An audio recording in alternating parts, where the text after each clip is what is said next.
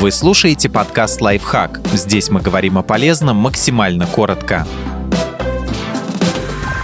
Что делать, если потерял российский паспорт? Порядок действий зависит от места пропажи если потеряли паспорт в своем населенном пункте. Обратитесь в УВМ или МФЦ. Обращаться в полицию потерявшим паспорт не обязательно. Она занимается кражами документов. Но это стоит сделать, если вы боитесь мошенников. В полиции вам выдадут талон уведомления о регистрации сообщения о происшествии. Он поможет, например, доказать, что это не вы взяли и не отдаете микрокредит с сумасшедшими процентами. По месту регистрации замена паспорта производится в течение 10 дней если потеряли паспорт в чужом городе. Вам, как и в первом варианте, нужно пойти в ближайшее отделение полиции за талоном уведомлением. Затем сходите в любое подразделение УВМ и оформите временное удостоверение личности. Для этого вам понадобится одна фотография, как на паспорт, 35 на 45 миллиметров. Если вы не пользуетесь услугами междугородного транспорта, а путешествуете, например, на машине, теоретически без временного удостоверения можно обойтись. Но вы остаетесь без документа, подтверждающего вашу личность. Так что могут возникнуть проблемы, если вам необходимо будет, скажем, экстренно обратиться в больницу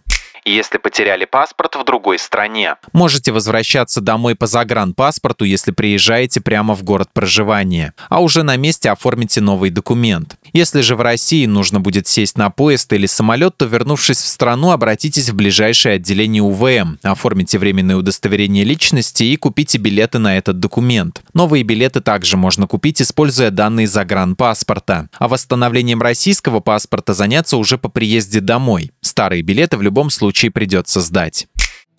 Подписывайтесь на подкаст «Лайфхак» на всех удобных платформах, ставьте ему лайки и звездочки, оставляйте комментарии. Услышимся!